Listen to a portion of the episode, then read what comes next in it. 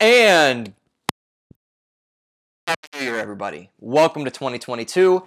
Welcome to the inaugural episode of 2022 of the Do Not Listen to This podcast. I'm your host, Sam Lacrosse. Can you dig it? I can.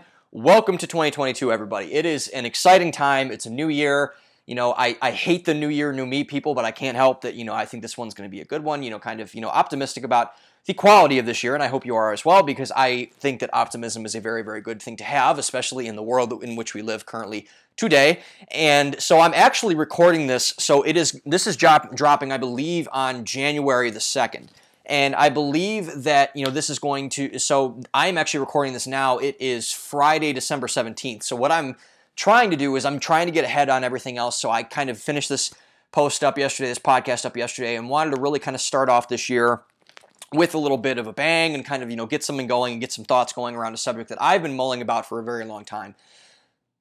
To start, then, I've been thinking about this, like I said, for a while, and I've kind of been interested in, you know, kind of exploring the dynamics of it. And I think that's why I've been avoiding kind of the society and culture stuff for the last couple months because I was busy formulating what I wanted to say, how I wanted to say it, and how I wanted to convey this argument. And in the end of 2021, I had a lot of different conversations surrounding this topic, and not just this topic, but the whole topic throughout this whole month, which is the topic of gender. And I want to kind of, you know, frame this in the best way possible. It's not going to be politically correct, obviously, but I want to make sure that I'm getting you know the proper point across and exploring what I think is a very very interesting subject. And I think it's a shame that it's under attack now because I think that you know a lot of the stuff that has to do with with men, with women, with you know all the other stuff going around around men and women are very very interesting and very very you know intuitive about what's going on in our society. So it's obviously a very very instigative topic. It's a transgressive topic. It, it shouldn't be, in my opinion, but it is. So I kind of have to, you know, work with it in that form and fashion. So I'm just going to get right into it and, you know, want to start off year three of Don't Do This Media, Don't Do This, uh, year two of Don't Do This, Listen to This podcast, everything that kind of comes along with it in a way that I think is going to be really, really cool, really, really informative, and really, really interesting to see how people react to it. Like I said, I, I, it's year three. I still don't know if anyone's listening to this shit, but I mean, here we go anyway. So, like I said, I've been avoiding this topic like the plague, and I never thought this specific can of worms was worth unleashing. But as you can probably tell from this podcast's overall existence, it's getting unleashed anyway. It's a topic I, and most everyone else who is even remotely tuned into this shit that's going on, has been confronted with at least once. I've thought about how I could frame it, what I could do to possibly take a crack at understanding this ever confusing and evolving topic. This is going to be my best shot at it, but I'm writing about it for a different reason than I ever anticipated doing so. Almost immediately after the Virginia gubernatorial race and surrounding elections, the Daily Wire hosted their traditional backstage roundtable to discuss the impact of that certain political movement. While the media and talking heads of our politicians griped and talked about irrelevant details like Donald Trump, taxes, voting rights, that sort of thing, all the prominent members of the company agreed on the one thing that swung the surprising upset of Terry McAuliffe in favor of Glenn Youngkin education. The Daily Wire knew this because they had been the single greatest catalyst, at least in my opinion, in the tide turning. On October 11th of 2021, a reporter named Luke Rosiak, who was hired by the Daily Wire, published a bombshell story. In it, Rosiak cited the story of a young high school girl who was raped in the bathroom of a Loudoun County school district by, the, by a male classmate in May of 2021. The two had apparently gone and hooked up twice before in a consensual fashion. This time, however, was anything but, unfortunately. The two had apparently had a falling out and were not seeing each other. However, the boy knew of a loophole that could allow him to reinstitute his sexual ecstasy. The Loudoun County school system had recently established a set of rules for their school bathrooms. Anyone who identified as, but was not born, not it didn't matter if you were born as, either male or female, could use that particular set of bathrooms throughout the school district. If a girl identified as a boy, she could use the boys' restroom, and the same reverse. And this is, on its face, of course, ludicrous. It spits in the face of both reality and science. Men should be allowed to do their business in peace. Women, who obviously have a lot more to do in the restroom than men a good portion of the time, do as well. Solidarity with their own gender should be a given for matters as private and important as this. But it wasn't for Loudoun County. And it wasn't for that boy either. Wearing a dress, the boy stalked outside the girl's bathroom and waited for the girl to enter. When she did, he followed her into the stall and forced himself on her. Completely taken by surprise, the ninth grade girl unfortunately had no defense. The boy anally raped her and forced her to fillet him. He left the bathroom unscathed. No one noticed. No one cared. The girl went home that night in obvious distress. She informed her parents what had happened and went to the hospital. The medical professionals ran a rape kit which came back conclusive to the girl's story. And the parents, needless to say, were livid. They wanted heads on pikes. The father, who was named in Rosiak's piece as, quote, Scott Smith, went to the school and demanded action and justice for his daughter's assault. They didn't give it to him. Smith, undeterred, went to a school board meeting on June 22nd. At that meeting, he was arrested. In a video that would soon go viral, Smith was taken into police custody and aggressively escorted out of the meeting. Prior, he had confronted one of the school board members, a liberal activist, about his daughter's story of her rape and stance on bathrooms. She said that she didn't believe him. Quote, believe all women does not count when it's a 15 year old girl, apparently. Merrick Garland, the Attorney General of the United States, had played a role in this as well. He had sent out a memo a couple weeks earlier from his office about the rise of uproarious altercations at school board meetings across the country by concerned parents. In a move that essentially weaponized the Department of Justice, he threatened to use the federal government against its own citizens if they did not deter their, quote, violent behavior. Rosiak's story, however, completely broke open the floodgates. It was too late. Parents finally came to realize that the public school system might not be all it's cracked up to be. There were children, innocent people, getting hurt by this now, and it needed to stop. The citizens of Virginia made that clear on the night of the gubernatorial election when they ousted Clinton acolyte Terry McAuliffe, who weeks earlier had said in astounding fashion that the same citizens had no right to have a say in their children's learning. So, toasting a conservative victory, the gentlemen of the Daily Wire were talking about what this had to say in general about the state of the country. Matt Walsh, who went to Loudoun County and actually bought an apartment to protest, had the most interesting point. Before Rosiak's story broke, much of the debate around schools, and especially schools and young people and in colleges, had been around critical race theory, or CRT. But according to Walsh, there was a new Leviathan that had been unearthed. Quote, Gender theory is coming, to those who hadn't heard of its existence, this might be an odd claim. We're making this shit up now? That's what I assume, think most assumed. But it wasn't. I had stumbled upon it by chance when I had read Mark Levin's American Marxism over the summer. Spawning from the umbrella of critical theory by Marcuse, the Frankfurt School, and others, critical gender theory assumes that gender does not exist, and that anyone who assumes that it does is inherently oppressing anyone who believes it to only be a social construct. This is, again, and needless to say, ludicrous Gender is a fact. It is real. The data tells us that it is. The world tells us that it is. But lately we've been hearing the opposite. And I find this to be a very large problem. If we as a society can't even figure out who is a boy and who is a girl, how are we supposed to figure out things that are infinitely more complex? Additionally, not only is gender getting dissolved, our topic for part three of this series, it's getting bastardized and polarized. That's what this and the next post will both be about, and why they will be so controversial to some.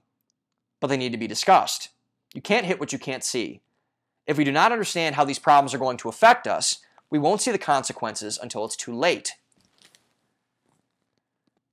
In the middle of October, uh, around the time this is breaking actually, I called my dad during lunch, and I wanted to talk with him about my mom. I thought she was being too invasive in my privacy, but I didn't want to upset her, so I wanted to see what his best approach would be. He gave me solid advice, said to be sympathetic, and to let me know how it went. It was a good conversation. It always is with him, frankly. I thought it was over and went to hang up. But before I did, my dad said something that I found very f- peculiar coming from him.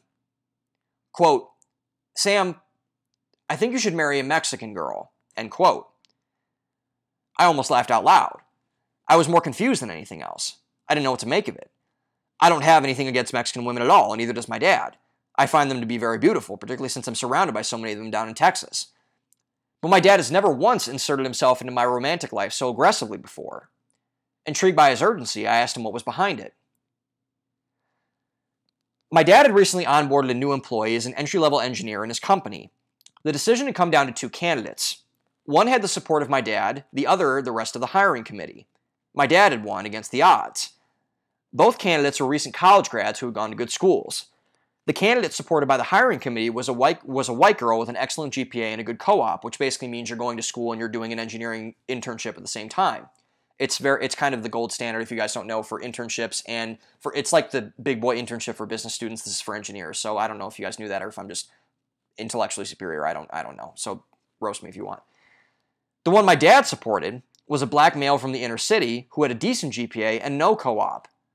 So, on its face, regardless of the skin color and the gender, the situation should have been an easy one to make. The girl had the overall better marks, so she should have been in the pole position. But something rubbed my dad the wrong way about the girl. She didn't look for a job right after graduation. She had taken a five month backpacking trip to Europe instead. The job, according to her, could wait. She didn't stick out in any of her interviews. She just regurgitated everything that every other girl who had interviewed for the position had said. She seemed entitled to the job, that she could just walk in and leave with an offer. The young man, on the other hand, was the exact opposite. The reason he didn't have a good co op or as good of a GPA as other candidates was because he didn't have the time. He came from a single parent household and worked three jobs to help his mom get by. He had to self finance his uh, entire education, which he remarkably was able to do. He didn't have time to backpack to Europe. He cared about his interviews. He was humble. He was willing to do whatever it took to get himself a good job. So my dad put his foot down. No way he would allow himself to let this kid slip away. This eventually they eventually relented and hired the kid my dad had wanted to hire, and he turned out to be great.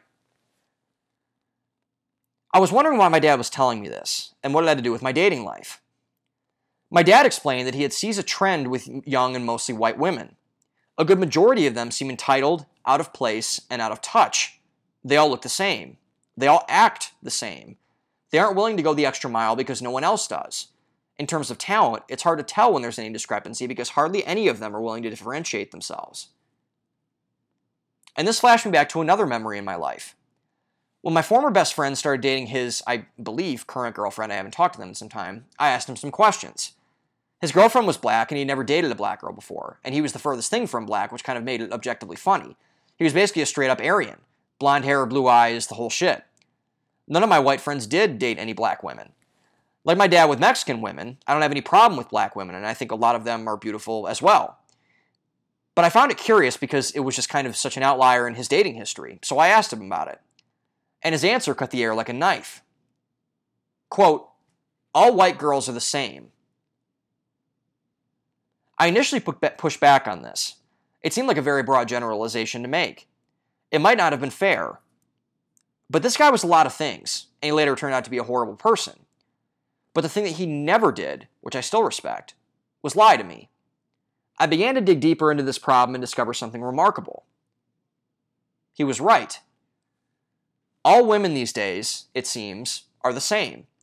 Take a common sorority, for example. These are the easiest to pick on, but they're also the best sample to draw from, I think, in this case. All young women of the same age, in the same environment, relatively the same education, etc. How many of them look absolutely identical, talk the same, have VSCO links in their bios, use the same captions and filters in their Instagram posts, wear the same clothes, support the same causes, date the same type of guys, have the same body type? The answer is quite a lot. They're all Barbie dolls. They seem to roll off an assembly line. Any dissent is swiftly crushed with social ostracization. I've gone on a good amount of dates when you look at the numbers, but I've really only been on a few. Women are so embarrassingly undifferentiated in our generation that it feels like I'm trapped in Groundhog Day. It's basic white girl syndrome on steroids. My dad, when I asked him about it, thinks it has to do with social media, and he's particularly pessimistic about this topic. He's openly stated he wants the government to take a sledgehammer to every single one of those massive monopolies. I think he's partly right. I think it's a component of the problem, and a big one at that. But it's not the whole problem. I've spun up a hypothesis in my head which will be explained in the rest of this podcast. And that hypothesis is this there is an idea of what women are, quote, supposed to be like. And a lot of this is warranted. Gender is a fact, remember? But what is also a fact is what I said about factual gender being hijacked. The idea of the American female has been insidiously warped and infected by the women of my generation. It's been pimped and whored out, therefore leaving it vulnerable to untamed excess. It's going to snap at some point. In some ways, it already has. But it has the potential to get much worse. It has the potential to get much worse very quickly. This is not good, and this must be stopped. The majority of my friends are women, as I've said for the 650,000th time on this medium. Thankfully, they haven't been barbified. But in order to prevent other women from being so, and see what's ha- going to happen if they keep being so, we need to see what they're up against. To unpack this wide ranging idea, we need to see what it is and why it has warped the minds of American women, how it is playing out in society, and why it will eventually lead to the destruction of women to society's overall detriment.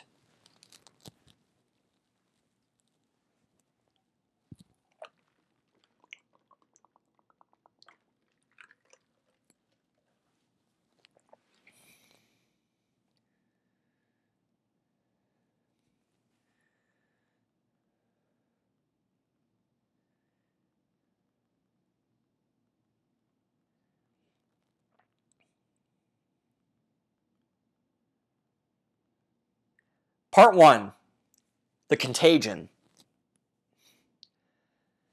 I think a good place to start on how barbification has warped the minds of American women is with my dad's point on social media. And as I've alluded to before, I think he's half right. So let's start with why my dad's point is correct. It's undeniably true that social media has affected our mental health in negative ways. As Jonathan Haidt and Greg Lukianoff's research shows in their book The Coddling of the American Mind, and others like Abigail Shrier in her book Irreversible Damage have shown, a lot of shit hit the fan when Apple released the original iPhone back in 2007. It's remarkable how much data points that to that specific year leading to this tailspin of mental health in America, particularly among the young, impressionable, and weak.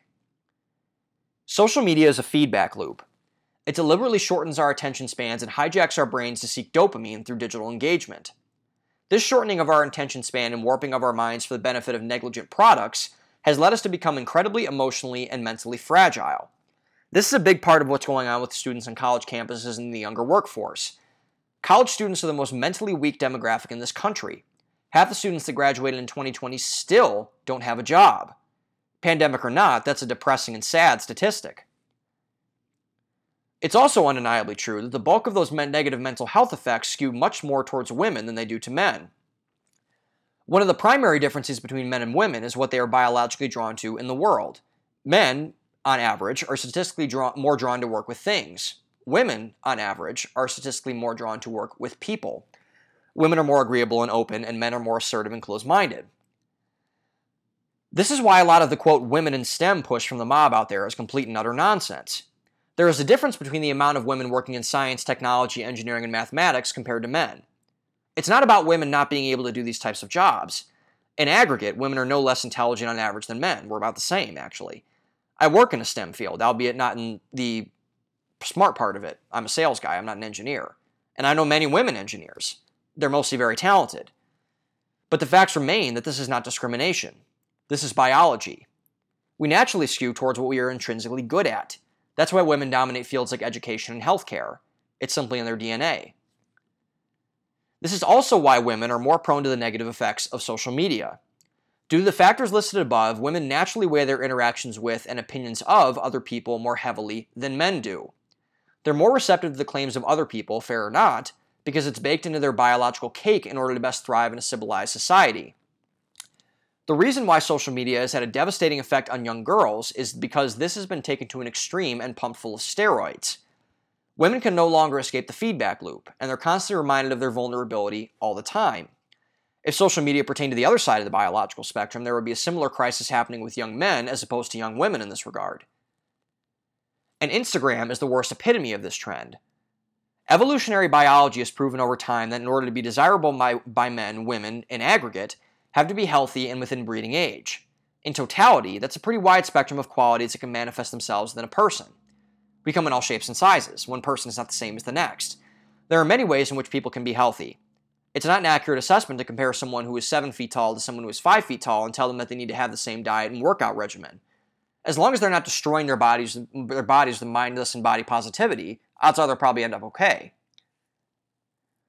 But Instagram has perverted this trend to a horrifying degree. What is attractive evolutionarily is no longer what is considered attractive. What is considered attractive nowadays is what is seen in most visible, pl- visible fashion in places like Instagram, where women have a complete arsenal of facial shaping tools, filters, and Photoshop at their disposal. In a highly aggressive battle for social dominance of attraction, Women are in a constant game of one-upsmanship against one another to see who can be who, who can be the queen of the mountain. For all the talk of quote supporting other women, the complete opposite is actually happening. All it takes is a quick scroll through your Instagram feed to see the lie fully begin to populate. Evolutionary biologist couple extraordinaires Heather Heying and Bret Weinstein have been correct on this assertion for a very long time. This claim was made in most notable fashion the couple's first appearance together on Joe Rogan. In this clip that would soon go viral, they explain the difference between a girl that is, quote, beautiful versus a girl that is, quote, hot. The difference, according to the two, is in the duration. A beautiful woman is one that, evolutionarily, to the person who has assumed the characteristic, can hold the pattern of attraction over a long period of time. A hot woman, by contrast, in the context of evolutionary biology, can only hold a level of attraction for a limited time. Eventually, people, particularly men in this case, get bored, and move on to something else. This is already a cruel reality as it is for women to face. but it has grown to be an insidious infection due to the factors of social media and advanced communication shooting it into the stratosphere. Due to the enhancements in these types of technologies, new channels of what I call social credentialing have been developed. Because what is socially desirable is not changed according to biological metrics, it is the same as it has always been. But according to sociological metrics, they have changed. It's not enough just to be healthy and young for women anymore. Now they have to be like everyone else. There's a new model that has been created, one where certain characteristics must be possessed in order to command the attention of people within the social hierarchy. Without these needs being met, one cannot possibly have a chance of gaining any traction or input to what must be done to gain acceptance. But the irony of all of this is this Is it really socially desirable? Well, if we were to take the examples of my dad and former friend at their word, then no, they're not. In economics, when you have a group of undifferentiated products, the market goes stale, the demand goes down. As soon as something new that fits the mold comes along, they are forgotten. They get cut down in the buzzsaw of consumer economics. The same is happening to young American women. All of them are slowly regressing to become photocopies of one another. Due to a warped sense of what is desirable, they have all engaged in a deliberate game of copycat. It's a zero sum game. It's not good for women, and it's not good for society. They're all becoming much more boorish, more drab, and more stale. All of the special qualities that make individuals individuals and individual women individual women are now going down the toilet. Which leads me into where my dad was wrong. On June 7th of 2021, Mark Manson released an article titled, quote, Social media isn't the problem. We are. In it, he, in his typical fashion, breaks a very hard truth across all of our backs. Social media may be a distortion of reality. It may not be real life. But for however fucked up it may seem, there is one common trend that underlies all the bad shit that we see populate our feeds. Us. The reason that social media doesn't hold all the blame for our problems, specifically the one faced by women, is that it is ourselves that operates social media.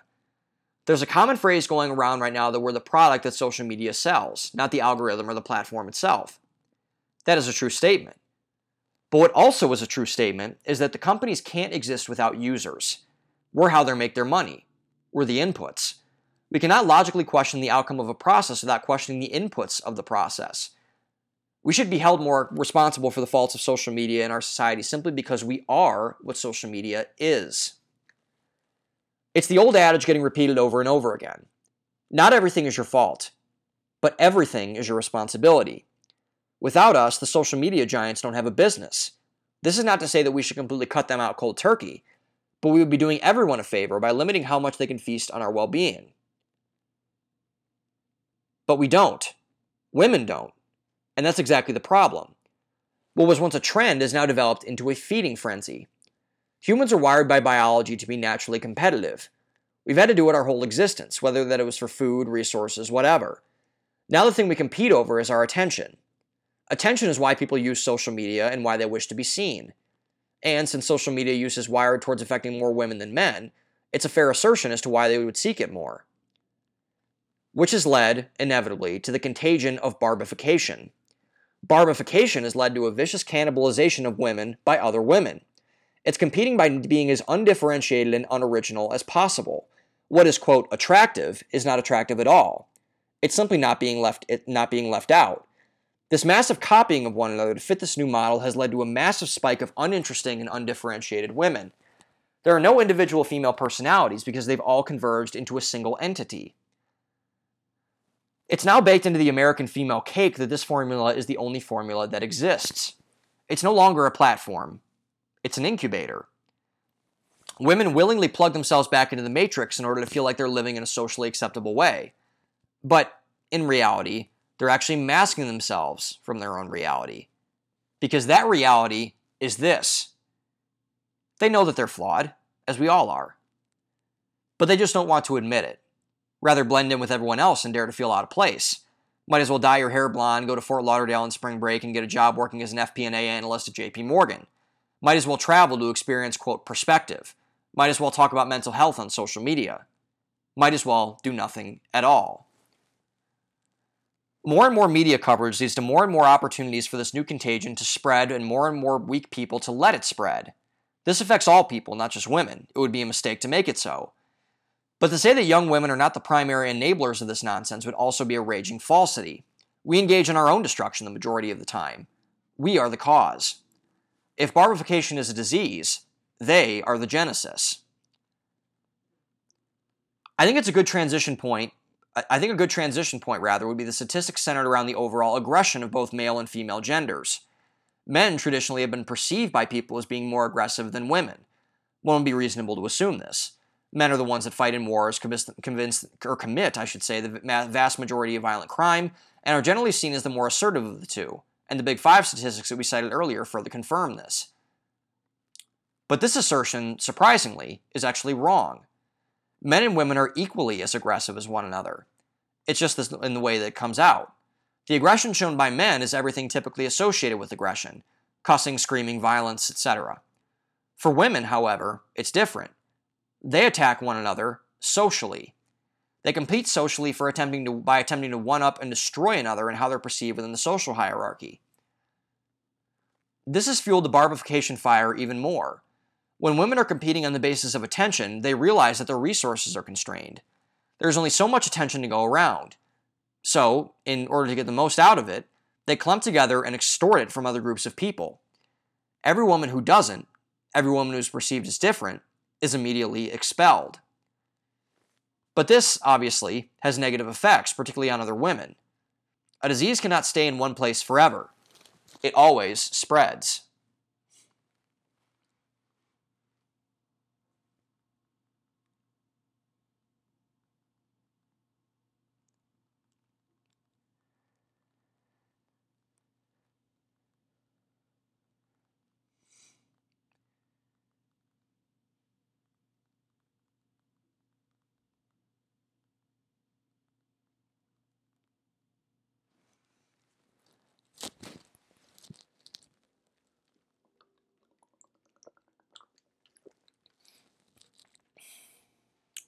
Part 2 The Outbreak.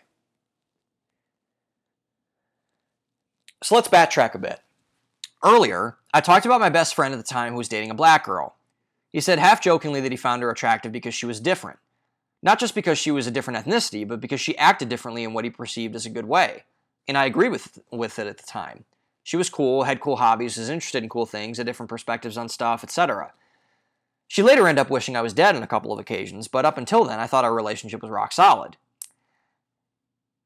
His statement about young white women, particularly in college, was very enlightening to me.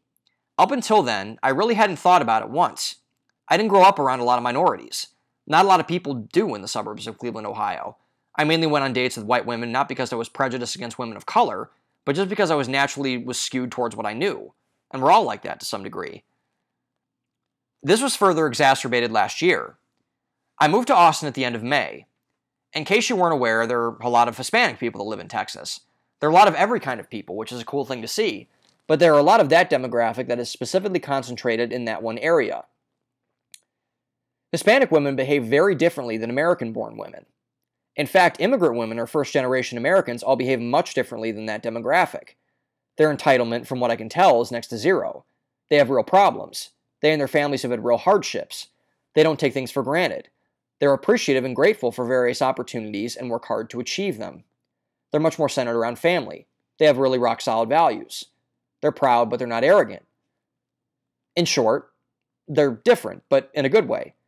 They all don't think the same about a lot of things from women I'm used to seeing, and this has been a very refreshing thing to see. It's given me some hope that there are at least non carbon copied females out there these types of women do not compose my friend group, as I mentioned earlier, but they compose an uncomfortable number of them outside of it. It's why a lot of my friends, particularly my female friends, aren't that large in quantity. The weekend before Thanksgiving, I flew out to my former college to visit those friends and go to a football game. It was the first time I had been on campus since I'd left in peak COVID at the end of May 2020. I was excited to go back. I'm not a fan of college in general, but I was a fan of mine. It gave me a lot, of, a lot of opportunities and good experiences and good friends and I was curious to see what had changed. Two very big things changed. The first was the campus itself. It was completely different. Random and sometimes incomprehensible social justice symbols scrawled all over the place. Local businesses gutted and replaced with corporate franchises. robotic Grubhub delivery vehicles that reminded me a little too much of the climax of Dark Knight Rises. It was completely different from what I had left. I was disheartened, but I wasn't at all surprised. The second was the way in which I saw the campus. It's remarkable at how little we notice the passage of time, particularly when we're removed from a situation then reinserted back into it. I was only 18 months older when I stepped back onto campus since I left, but it felt like I had been thrown in with people a decade younger than I am. It turns out that the more you get immersed in a situation, the more context you lose in that situation. I had no idea how bubbled you are when you're in college. When you've been in and live all over the country, as I have, you see things quite differently. I was walking down the fraternity row and I noticed the biggest difference the people. I wasn't in a frat. I had hosted some charity events with my aforementioned old best friend and had hung out there several times, but I wasn't in one. When I was passing the young men on the street, I didn't feel 18 months older. I felt 18 years older. Now, I've been called proudly the dad of the friend group numerous times, but this was completely different. I had a running joke of three dudes that fit this category at my satellite campus my freshman year of college. I called them the test tube babies. They all had blonde hair and wore Patagonia and vineyard vines. They talked exactly the same. They even had the same cockola accent. They laughed the same. Their teeth were shaped the same. It was like someone had made them in a lab, like Agent Smith out of The Matrix. Unfortunately for us real life potential simulation dwellers, we can't plug out. Walking down Fraternity Row was like that, Everyone looked, talked, and acted exactly the same. What hit me the hardest, however, were the women. I was a finance major in college. I got used to the aesthetic after a while. But there was a difference between guys and girls, particularly in college. In college, sorority women are every horny fuck's wet dream, like they were for mine. They're all you think about. They're perfect. But when I began to see them trickle out of classes and down fraternity row, I began to see something else and feel something else disbelief. I couldn't believe that I used to be attracted to this group of women. To reiterate the bubble effect, I guess I shouldn't have been shocked. They were my whole world because college at the time was my whole world. But when I look back on it, I realized how small that world actually is. It wasn't that these girls weren't objective, objectively beautiful. Some were, some weren't. But what was objectively appalling was the similarity. There was almost no telling between any of them. They were just Barbie dolls shuffling along the street like some bizarre real life depiction of Toy Story. It was shocking, to put it mildly. When you look at the trends around young women in our society, you realize one that largely explains a good portion of this. Say, for example, that you run a business. When you run a business, you have to have something to sell. So you come up with a product. That product is good. Your customer base and market like it a lot and want to buy it. Demand goes up and you start to make money. These are good things. But soon you begin to realize that you have a problem. The capacity of your business is beginning to wear down. When the demand accelerates, so does the overall sustainability of the business, or else you will be out of business. There's only so much consumers that will tolerate it if you can't keep up with the demand, particularly if uh, it's of that vital, vital need to those consumers. So, what does the business do? Well, they can take one to two alternatives, one of two alternatives, I should say. They can make more of the same product, or they can make a slightly differentiated and iterated product to complement the primary one. Take the aforementioned Apple, who does both these things really well. Apple sells a lot of iPhones and a lot of iPhone's accessories, such as AirPods. The point of this is not to lose the demand. This is the point of any process to make repeatable ideas that are based on success. This is as applicable to people as it is to making cell phones. Why do people follow influencers on social media? Why do people go to networking events? Why do professional athletes always thank their parents in award press conferences? It's because that these things are the models of success according to these people. People follow influencers in order to learn how to influence. People go to networking events to be around and emulate successful people.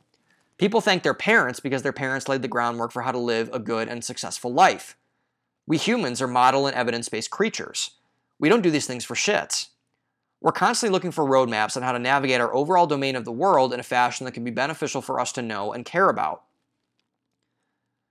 But when that problem gets taken to excess, like so many things that can be done in instances like this, problems can occur. Complacency starts to set in.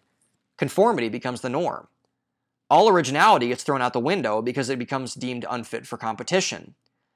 They don't want things to start cannibalizing one another, particularly in a monetary sense, so they stop innovating altogether. Everything becomes rigid and stale.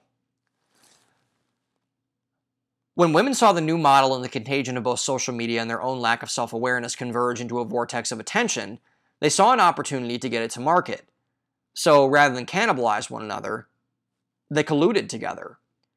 They all, either directly or indirectly, took the opportunity to become a process of forming a new American feminine. They all began to act, look, and talk the same. They put individuality and interesting qualities out to pasture those were too risky in an area that needed to be defined by conforming to their own bullshit expectations. These women think that they're getting ahead by doing this. But the opposite is happening. Diminishing returns are starting to take place in very rapid fashion. The quote, basic white girl trend was only the beginning.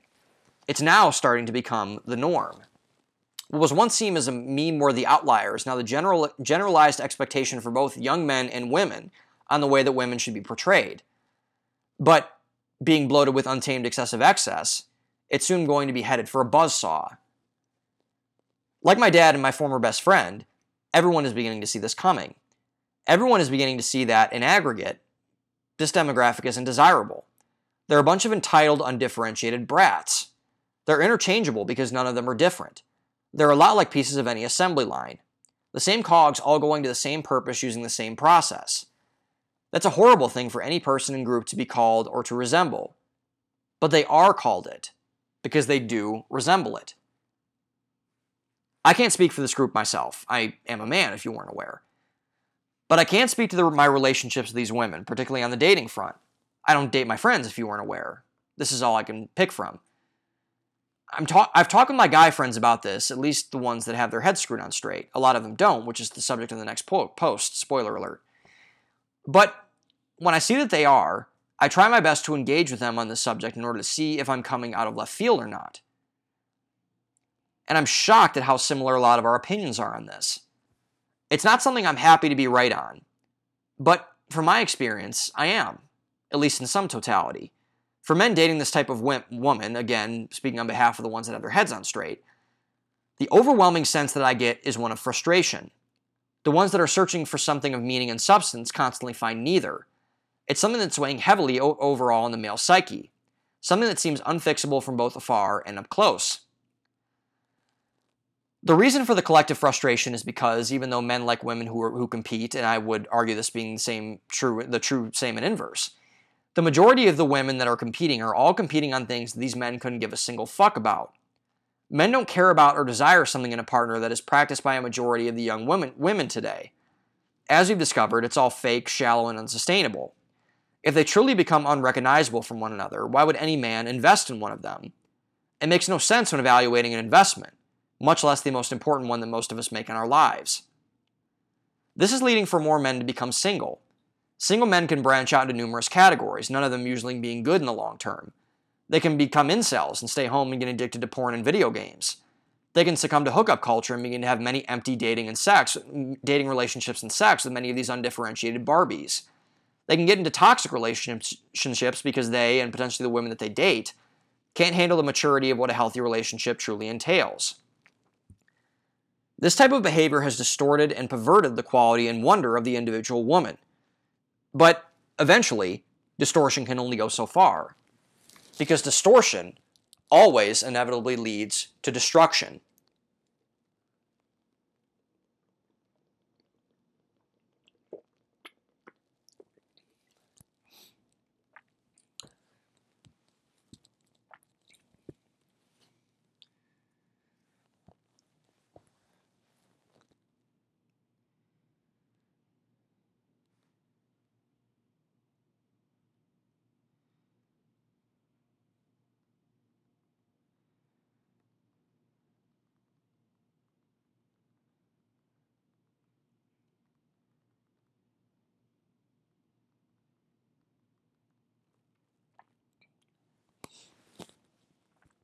Part 3 The Decay.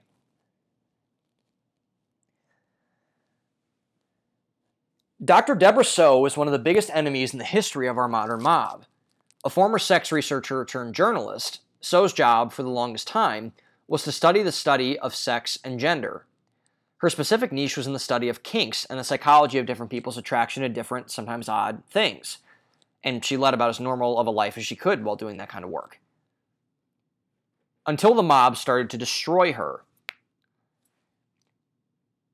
After a published piece about the existence of biological sex, Soh was viciously attacked and blacklisted.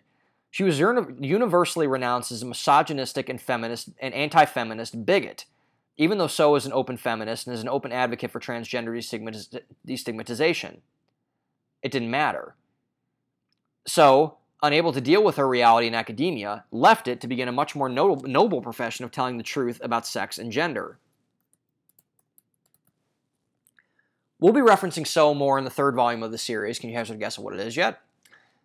but there's something that needs to be first addressed. Soh, after her massive attempted cancellation, could only find a home on alternative media sites. Megyn Kelly, also a f- former mass cancellation attempt victim, was eager to have Soh on.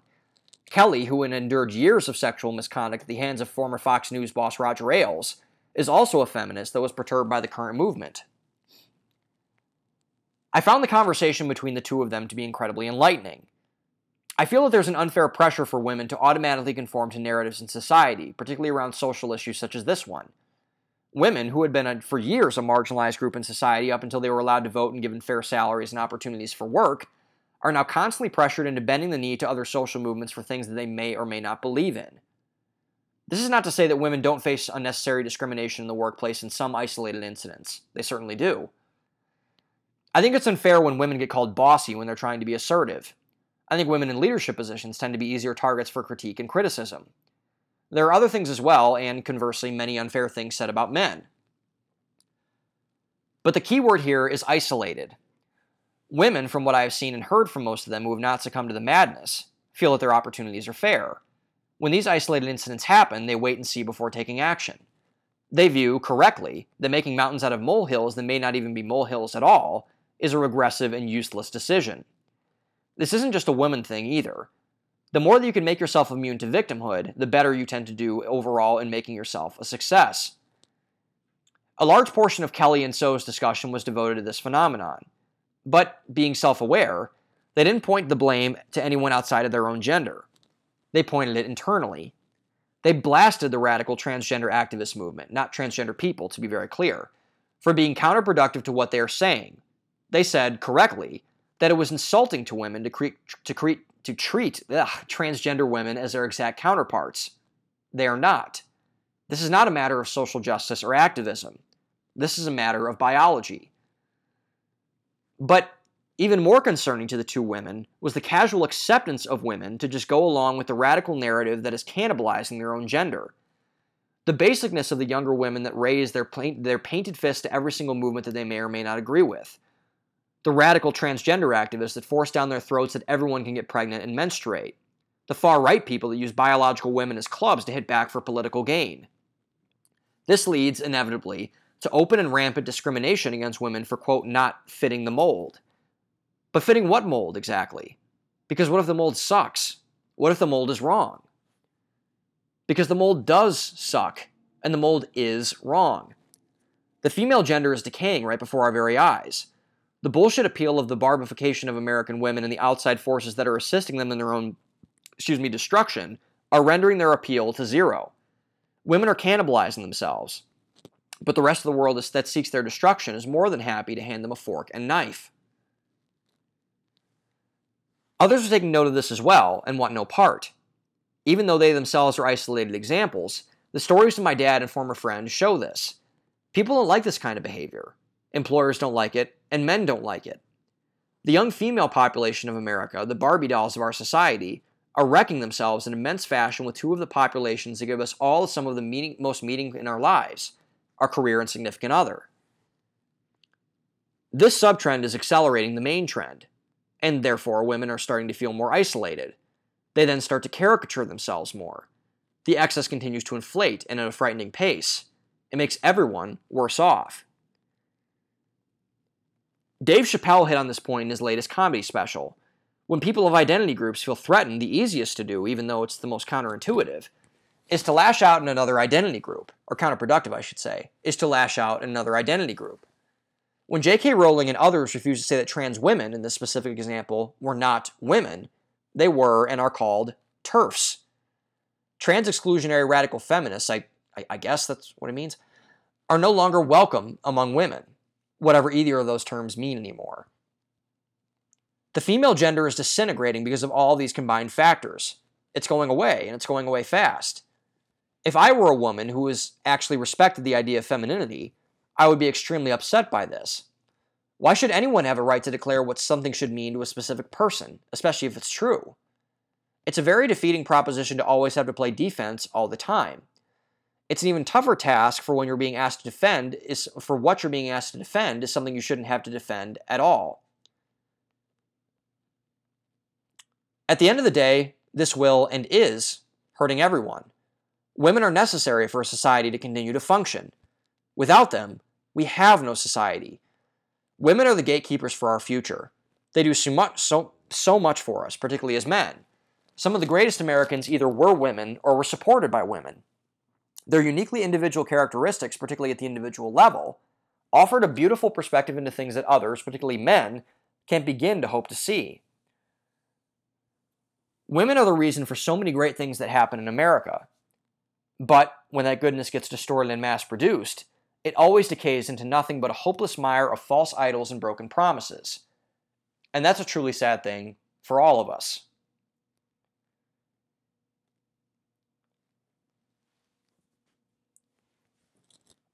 Women are miraculous and wonderful creatures. They are responsible for forwarding our race into the future, creating life, and bringing vitality into our world in all facets of our existence.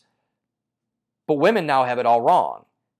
Instead of choosing the individual greatness that they could inhabit, they're mortgaging it for the misplaced sense of the collective to everyone's detriment. When there are no differences between women, individual women do not exist. Maybe you think this is a potshot, a claim of me hating on other women, or women at all. And it could be a little bit. I've been hurt by a lot of them. But this is year three of me creating material. You should know by now that I'm an equal opportunity offender, and I always point the heaviest blame at myself. And a big part of me is being a man. Everyone gets these jokes, to use Andrew Schulz's phrase. The gender the opposite of women gets it in two weeks. My own. And unfortunately for Ken, he doesn't get to party with Barbie.